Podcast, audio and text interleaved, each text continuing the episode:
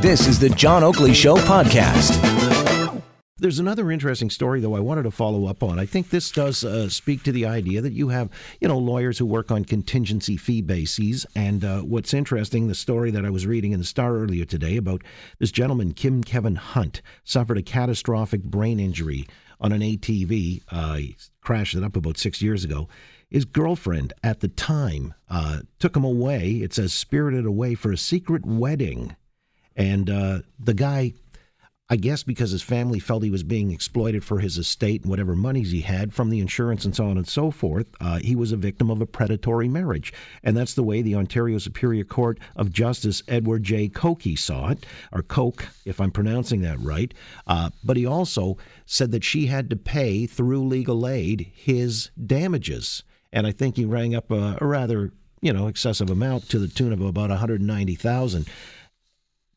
But now a further appeals court has determined that that was improper. Why? I mean, why should he be out of pocket because he had to defend himself against something that looked to me like a case that was, as the judge found, a predatory marriage? Let's get Lawrence Ben-Eliezer in here, our friend who's a criminal defense lawyer, and he can perhaps explain the legalities. Lawrence, how you doing this afternoon? Always great to be with you, John, so I'm much better now. All right. And likewise, I must say, because I respect your wisdom in these matters, your sagacity, because, Lawrence, I don't know. To me, this was an open and shut deal where the guy, he seemed like he was victimized by this, call it a gold digger, if you will. So why shouldn't she have paid damages even though she was on legal aid? Oh, well, it's a very interesting question, John, as always. You have a knack for putting those out there. The fact is, though, that in this case, she was ordered to pay costs because she was a party to the proceeding, and then she lost. And, of course, the law in Canada and certainly in Ontario is that someone who loses at litigation pays at least part of the winning party's costs and sometimes all of the winning party's costs. Costs, not damages, but costs. So anything that the winning party would have paid out in legal fees and disbursements or expenses and shouldn't have had to pay out because the litigation ended up going their way. In this particular case, the real issue for the court, and this is what the court struggled with, was whether Legal Aid Ontario, as a non-party to the litigation, should be ordered to pay costs. And, of course, this raises that old conundrum about legal aid being a non-party, and legal aid, for the benefit of your listeners, legal aid has no mechanism for monitoring the quality of services rendered by the lawyer. What happens is that somebody, in this case this woman, applies for a certificate. A certificate is issued based on financial considerations. She then gets to choose any lawyer who's on the legal aid roster, and that lawyer renders services, and legal aid pays.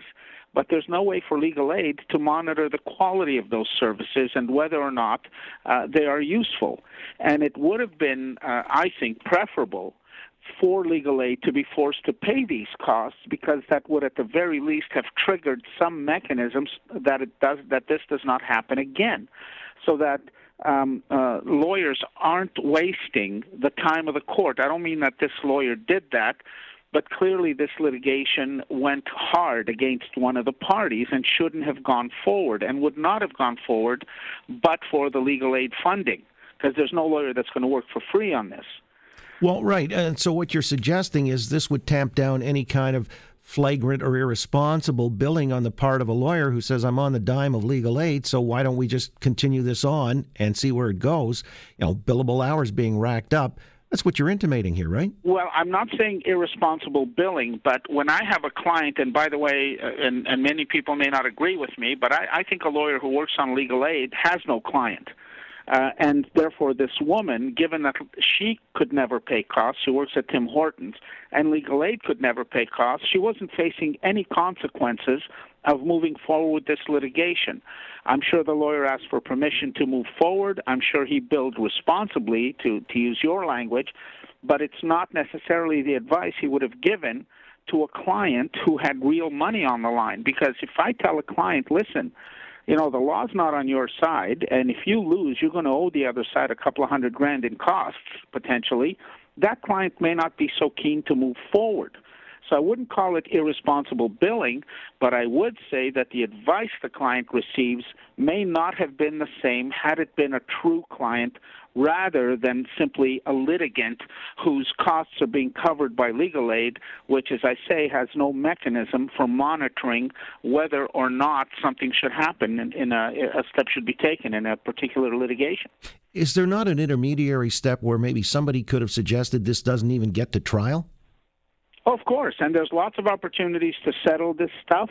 I am not privy to the communications between the lawyer who represented Mr. Hunt? No, not Mr. Hunt. Oh, I see that, yeah. I don't know what that lawyer's communications were with legal aid. I don't know if the lawyer said, look, here's my options, and here's what I recommend, because that's what you do with a client. You present 6 options, and you say, here are the pros and the cons of each one. That's not the same as with legal aid. Well, yeah, except that now this guy's victimized twice. First of all, he was, according to the earlier court ruling at the Superior Court level, a victim of a predatory marriage where he couldn't consent to marriage because he had been mentally incapacitated in this ATV accident 6 years ago, and now he has to pay his own legals. I agree with you, John, but that's the cost of doing business in Her Majesty's courts in Ontario. He had a lot. I mean, the other argument is he may have had to pay out a couple $100,000 in his own legal fees, but he's protecting, by the sounds of it, a couple of $1 million or more worth of assets against this predatory bride. So that may be a worthwhile investment. There's lots of arguments on both sides, but I think the unfortunate thing here is that Ms. Warrod, like everyone else covered by a legal aid certificate in civil litigation, primarily family litigation and immigration, don't face any financial consequences for losing. And that threat, that risk, is the most important deterrent we have in Ontario against unwise litigation. I mean, I tell clients all the time, if you want to go ahead, sure, happy to do it, but here are your risks, and it's primarily financial. Yeah, but in the cases you cited with this particular woman, there was no downside. There was no risk. She loses. She doesn't pay. He pays. It was all upside. That's right, and I think it's high time that legal aid be held accountable, because it's high time that legal aid started monitoring what lawyers do on certificates. You'll remember the Wills case a few years ago where a lawyer billed $800,000 for work that wasn't done, and he eventually ended up getting disbarred. But this is what happens in a system without any real accountability, and legal aid is this monstrous bureaucracy that is accountable only to itself, not to the court system. Well, except that Doug Ford has tamped it down somewhat of late, and there's been the howls of outrage as a consequence to that, but maybe they do need somebody there to ride herd on them. Lawrence, I'll let you go on that note. Okay. I really appreciate the explanation as always. It's good to have a chat. It's always a pleasure, John. Thank you. Lawrence Ben-Eliezer, criminal defense lawyer, clarifying that point on legal aid. Now you know. Thanks for listening to the John Oakley Show podcast.